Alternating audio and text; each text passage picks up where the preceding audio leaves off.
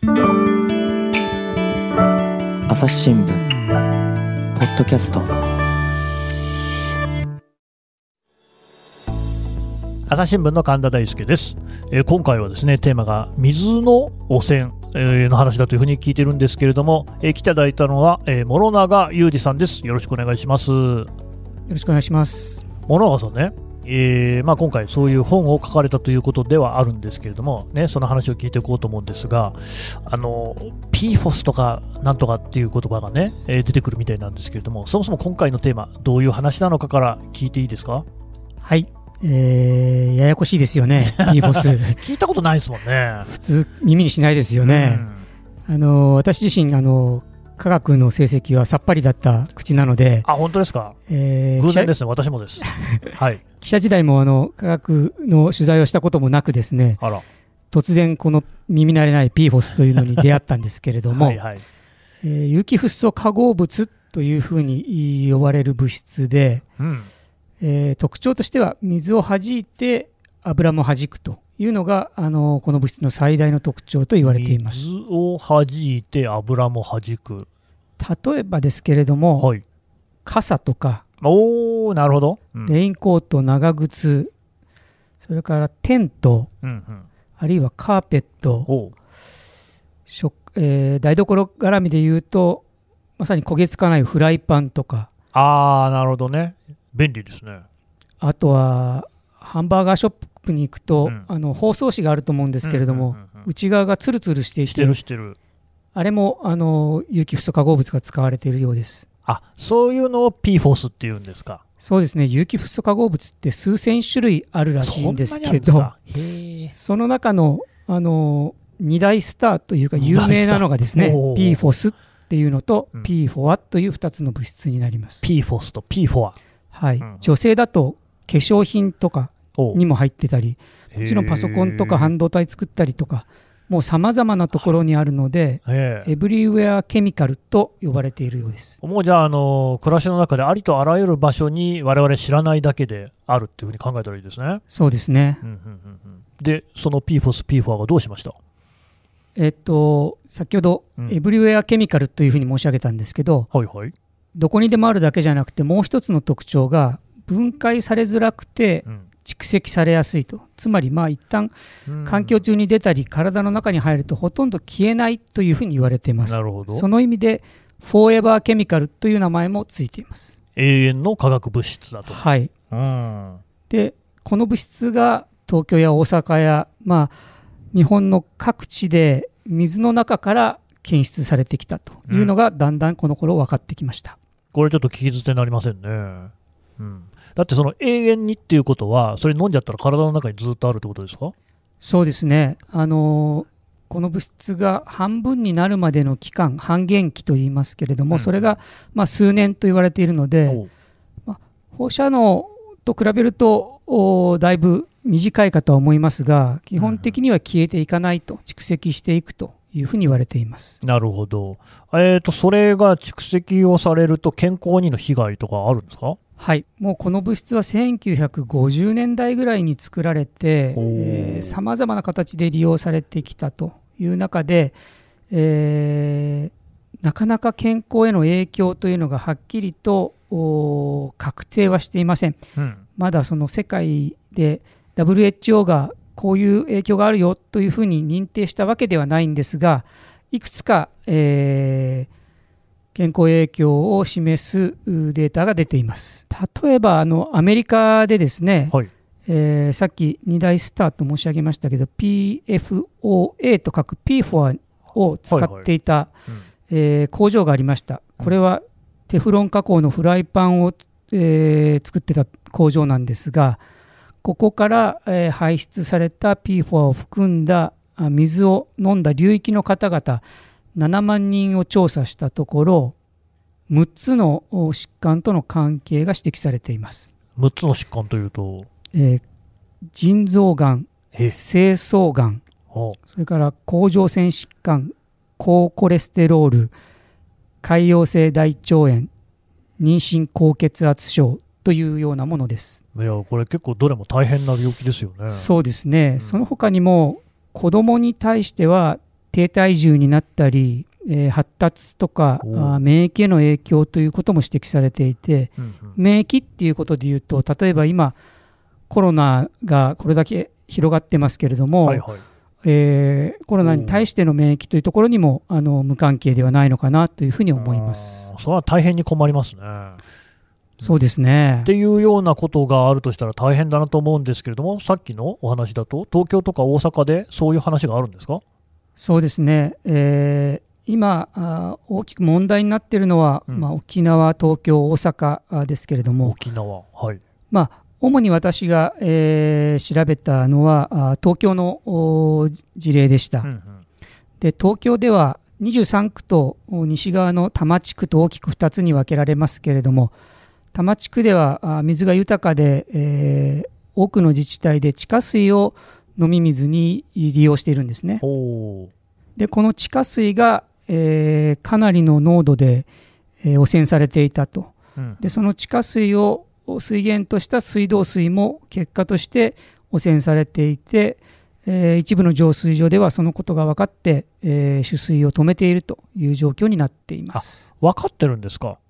そうですね。もう15年ぐらい、まあえー濃度を調べ続けてきていてですね、うんうん。えー大体どれぐらい汚れているのかというのは、えー分かっていました。うーん。でもまあ取水を止めたっていうことですから、とりあえずそれで安心ってことなんですか？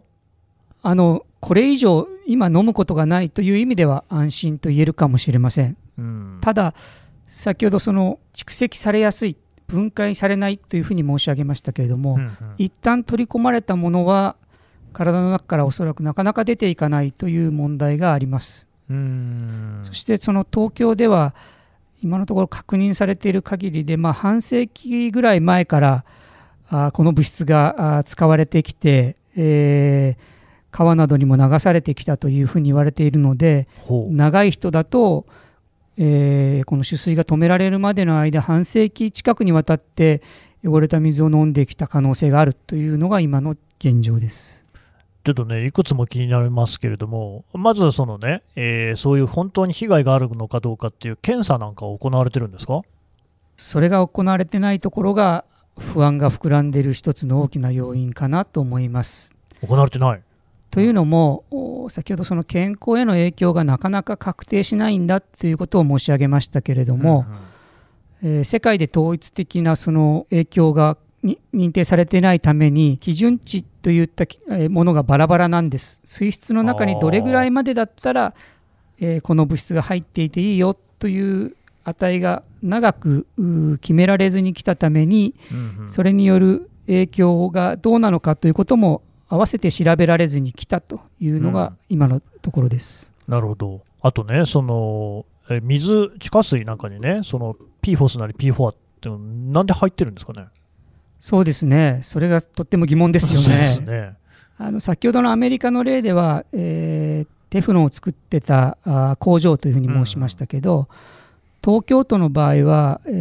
さまざまなあー地域に広がっているのでおそらくその複数のお宣言があるというふうに考えられるんですけれども、まあ、その一つとして、えー挙げられるのがあの米軍の横田基地です。横田基地。はいうんうん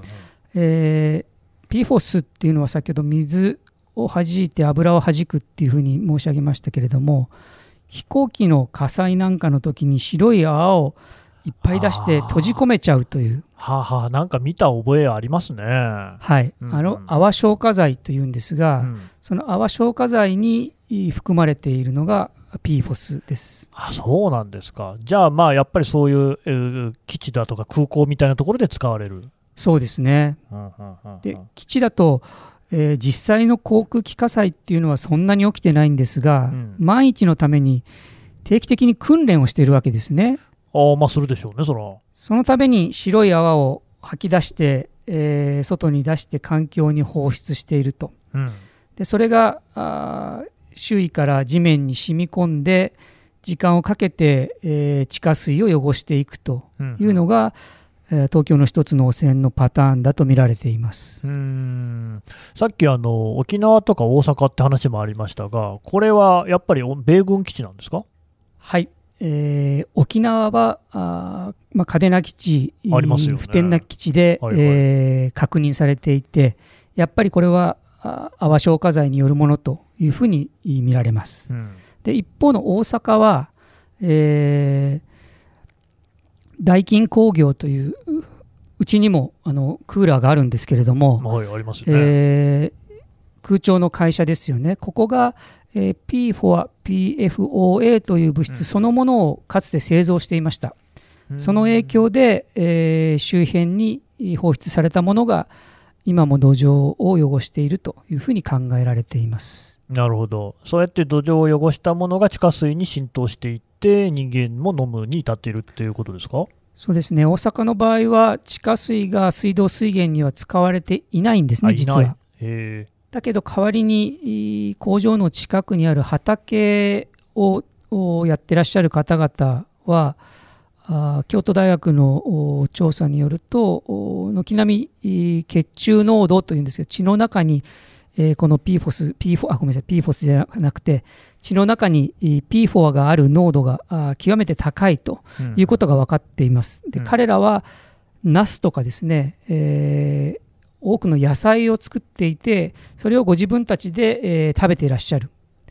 つまり食物によって、えー自らの体内に取り込んでいるというふうに考えられます。うーん、なるほどね。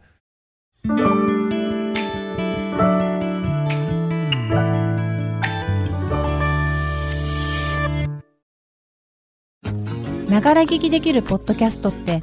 私の生活スタイルにちょうどいい。朝日新聞のニュースレターに登録すると編集者が厳選したニュースがメールで届くよ。思いがけない話題にも出会えるよね。ちょっと新しいニュースの読み方。朝日新聞ちょっと東京に話戻しますと、えー米軍の横田基地の話も出てきて、でだから多摩がね、その横田っていうと近いっていうか、そこに当たりますけれども、じゃあ、東京でも23区と多摩だと、またその PFOS、P4 の影響って違うんですか？はい。えー、と23区でもかつて多分さまざまな工場でさまざまにこの有機フッ素化合物は使われてきたと思うんですが、えーおそらく高度成長期に、えーいろんな井戸を組みすぎたことで地盤沈下してしまったこともあって、はいはい。もう地下水はあのあまり汲み上げないようにということでね水道水には使われていないので、うんうん水道水からのお汚染を受けるということはないです。なるほど。だけれども、多摩の方ではそれが使われてるんですか？そうですね、えーかつては止める前は国分寺では100%地下水を飲んでいまししたし、そうですか。はいえー他にもさまざまなところで地下水を利用していて、うんまあ、今汚れたことが分かっているところではもう取水が止まっていますけれども、うんうんかなり地下水からのあの摂取はあの多く続けられてきたというふうに思われます。私、あの昔、小平住んでたんですけど、大丈夫ですか？小平はビンゴです。ビンゴ。あの、それあるってことですか？そうです。あの今あのちょうど一つの浄水場は監視強化中っていうふうになっていますし、あるいはその周辺の市町村でもいくつも高い値が出ているところはあります。うん、これね、そのまあ、私が不勉強なだけなのかもなと思うんですけれども、自治体、例えば東京都なりから、そういうことの発表っていうのはされてるんですか、ほとんど聞いたことがなかったですよね、これまで。全然知りませんでした。というのも、えー健康へ健康影響がわからないから、うん要するに、えー水質管理する目標の値を設けてこなかった長年設けてこなかったので目標値を超えているか超えてないかさえもお表に出ないですし、うん超えてなくてもお水質管理上お問題があるとなってはいなかったのでずっと事実上まさに水面下にこの問題は潜っていたという感じです。でも、その健康の影響があるんですよね。そうですね海外ではさまざまな事例が報告されていますし、うんまあ、アメリカではおそらく今年の秋にはバイデン政権の下で、えーかなり強力なあー規制が敷かれるということがもうすでにアナウンスをされています。うんそういう中で日本は WHO が世界統一の基準をまだ示していないので健康への影響も分かりませんと言って2年ほど前までは目標値水質管理の目標を設けることをせずに来ていました。さっきの諸永さんの話だと、その腎臓がんなり精巣がんなりっていうね、6つの疾患って話ありましたけれども、じゃあこういうのは、え、でも分かっていたんではないんですか、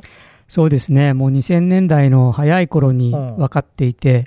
特にこの PFOA、PFOA と各物質については、えーアメリカの環境省にあたる EPA という組織が、あのもう使うのをやめなさいという勧告をして、えーこの PFOA を作ってたメーカー8社がですね、うん。じゃあ2015年までにはもう全廃しましょうという取り決めを2000年代の初めにしています。ほうほでこの8社の中には、えー先ほど申し上げたダイキンとかですう。ねう、ん。今 AGC という朝日、えー火星うんですかね、それから、まあ、もう一社三井ケミカルですかね、えーが入っていて、えー彼らはもう危険だからといって製造使用を中止していました。えそれアメリカではってことですか？いや日本でもです。はい。おー。えじゃあもう2015年とかにはもう完全に分かってるわけですよね。そうですねえででも、その 今もそこら辺はいや、健康被害分かんないからっていうことなんですか？厚労省が、えーその健康被害について明確な、えーエビデンスを持って、えー認定していないので、えー基準という形で設けられていないので、まあ、行政もお企業もそこにい乗っかったままあ空白が続いているという状況ですね。あのまあね、こういうその昔はあーいいと思って使っていたけれども、後に健康被害が分かってくるっていうのは、これはまあいろいろありますよね、はい。一番思い当たるのは、例えばアスベスト、石綿の問題なんかそうで、あれは私も覚えありますよ、自分の学校にもありましたからね、石綿付き金網を使ってたし、建物を使われてたけれども、大変なね、被害があるっていうことで使われなくなりましたが、でもそれは分かったからやめたわけじゃないですか、はいで今回の問題も取水はやめたって話にはなっていますけれども、しかし、その健康への被害とかって、どうしてそんな風にそのむにゃむにゃむにゃむにゃ曖昧な感じでちゃんと調べないんですかね？まさに神田さんのご指摘の通りでそのアスベストの場合はあ大量に摂取するとお中皮腫といんううんある特定のお病気になるという。因果関係がストレートに見えやすいですよね。うんうんでもこのお有機フッ素化合物の場合はがんだったりうんコレステロールが上がったりコレステロール別に PFOS 取らなくても上がりますよね。あ私も上がってますからね。はいはい。というわけですなかなかその1対1関係で因果関係が見えてこないっていうのがこの物質の難しいところだなというふうに思います。なるほど、なるほど。そうするとなかなかちょっとこう因果関係を持ってきちっと調べるっていうのは難しい。でもアメリカではその少し規制の動きも進んでるわけでしょ？そうですねそういう意味ではまさに最初に申し上げた7万人調査というのはうん。もう宣言が明らかで、うんうんえーそこの工場が汚染源ですぐそばにある川に流されていてその川がよ汚染されうんその川の水を飲んだ人もクリアに見えていてっていう形でその直接の因果関係というのを測りやすかったということも、えーあるかもしれません。ただ日本の場合はそういう明らかな形ではない。はい、うん。でもどうなんでしょう、これはもっとちゃんと調べた方がいいんじゃないかっていう動きなんかはないんですか？そうですね。今あの少しずつ広がっているのは、やっぱ体の中にどれぐらい、えーこの物質を取り込んでしまったのだろうかと、はいはいはいその体内汚染を調べる血液検査をしてほしいという声が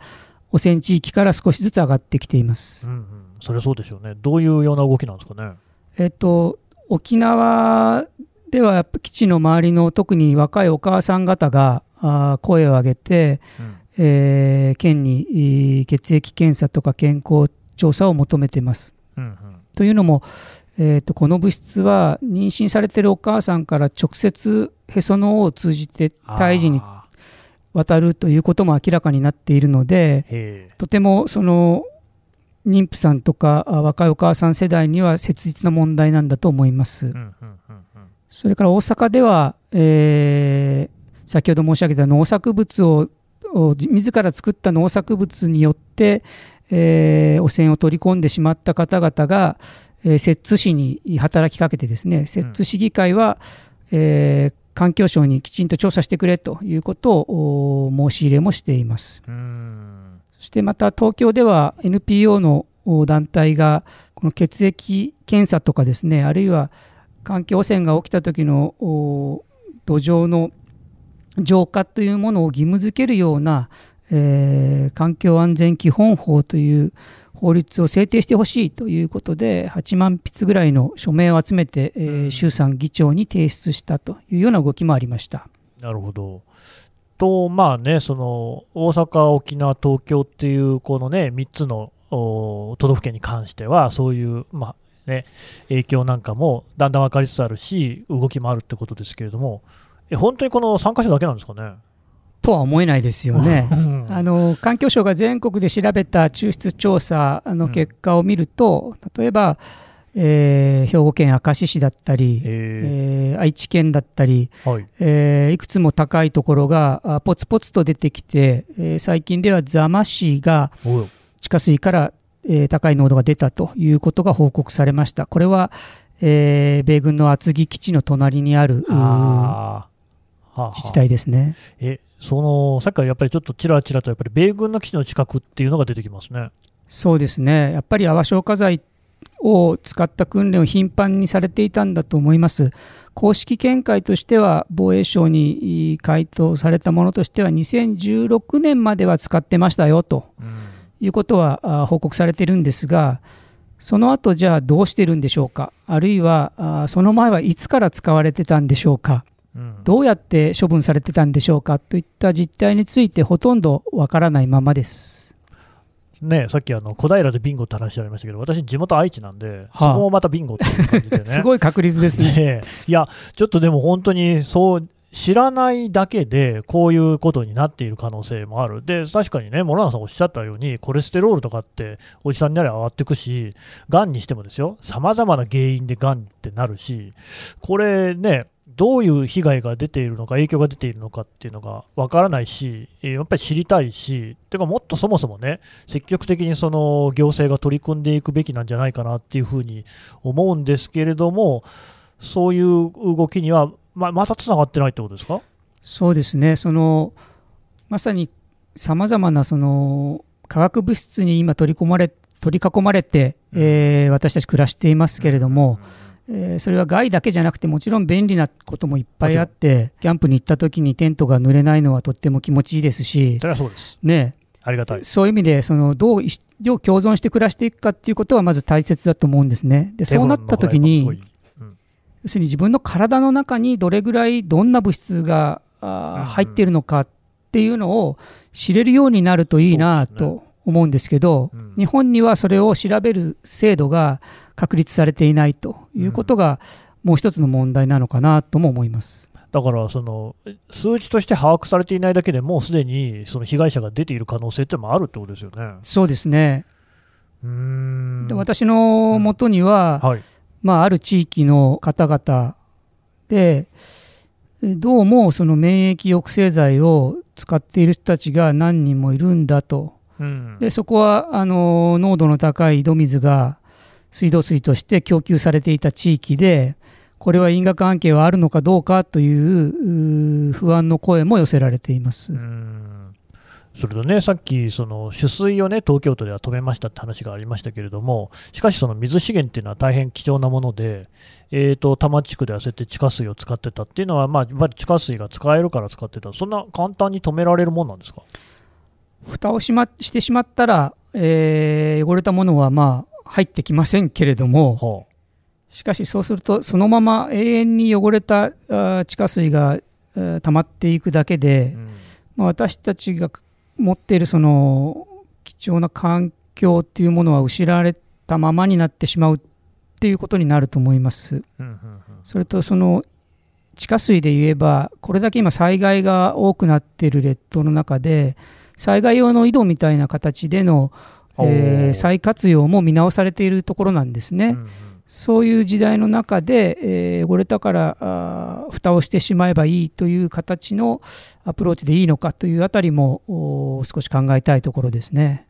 あとその都が止められるものは都が管理しているものですよね。はい、で私が住んでいた小平なんかにも結構あの井戸のある家なんかありましたけどそういう井戸水とかっていうのは都の管理ではないのでは？さすが素晴らしい質問ですね。はあの水道水以外に、えー個人で所有されている井戸、これは飲用井戸と呼びます。いはいそれから学校とか病院とか大量に水を使うところが専用水道というんですけれども、まあ、言ってみれば大型の井戸ですね。あーうんこういうものをお持っています。うんうんうんうんただここは、えー水道の管轄ではないので、えー保健福祉の管轄になるので、えー必ずしも水道法の水質管理のお基準が当てはまるわけではなくそれぞれの自己判断で飲んでくださいと言われています。うーん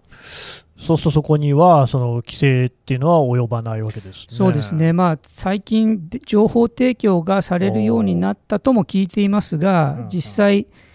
例えば、えー名前を挙げればこう、東京・国立市にうん。文教施設がいっぱい集中していますけれども、ありますね。そんな学校とかでも飲用井戸が使われていたり、うん。さまざまなところで今なお飲まれている可能性が否定できないかなというふうに思います。あと、まあ、あの多摩の良さっていうのはですね東京とかにありながら自然の、ね、豊かなところでね玉川上水なんかもありますがだからなんとかの名水みたいなやつっていうのもありますよね。そうですね。ああ大丈夫なんのですかね？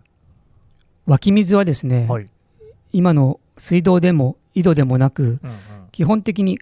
えー飲み水としての認定を受けていないので、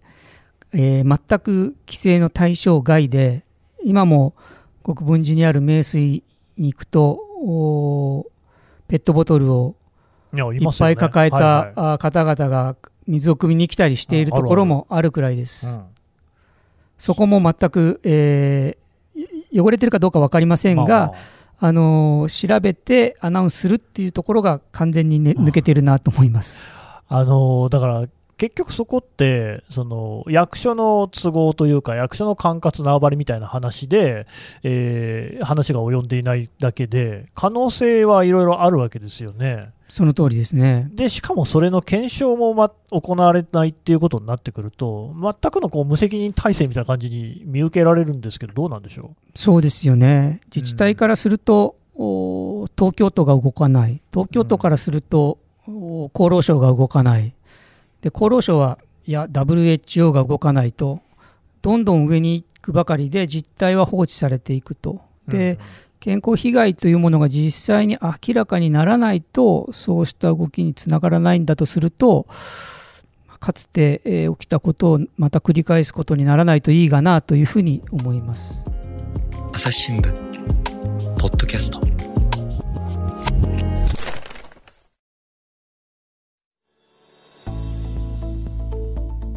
話はつきませんが続きは次回にお届けします